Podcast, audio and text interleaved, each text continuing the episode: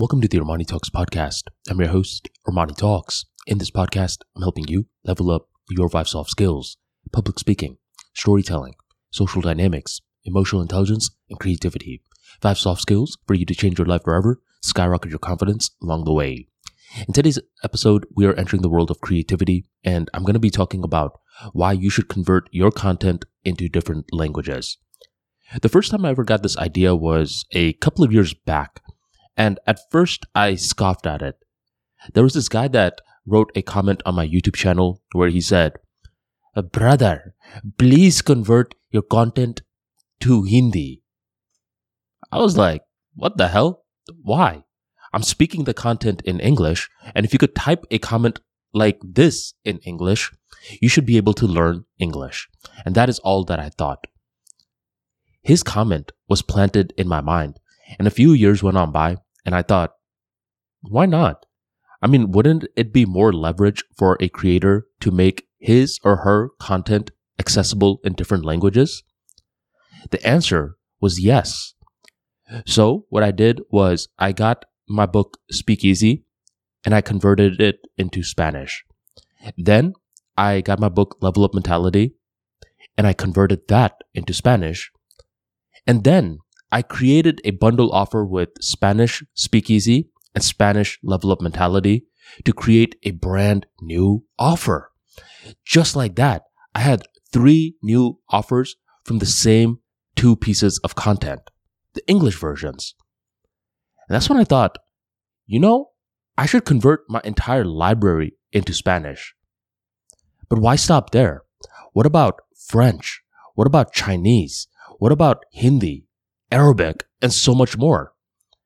The reason that creators should convert their content into different languages is because sometimes a piece of content is a dud in English, but when you convert it into, let's say, Spanish, suddenly it begins to take off. And not only that, you begin to introduce your ideas to a brand new market. There are plenty of people on the planet that consume media. They're just not proficient in English. Sure, they could understand it on a rudimentary level, but they can't really understand it on a personable level. But if you convert your content into their language, now they feel like they can identify with your brand. Every now and then, to this day, I get messages in Spanish where someone says a bunch of stuff in Spanish. I go on Google and I translate it and they say, Hey, Armani Talks, thank you very much for converting your content. Really enjoying it. This person would not have messaged me if I just kept my content in English. Now, one of the downsides to this is that there's a lot of risk. And the risk that I mean is that I don't speak the language, so I don't know how good of a job is really being done. A guy could be just BSing Spanish, and I'd be like, okay, yeah, it sounds uh, real to me. I mean, sure, I could have it double checked and all that stuff, but for the most part, I am relying on my translator to give me good quality work. You got to realize this though. Everything in business to a certain extent has risk. You just got to decide which risk is worth it. And for me, I believe that me converting content into languages that I don't understand is still a risk that is worth it because of the high ROI. Right now is just the beginning.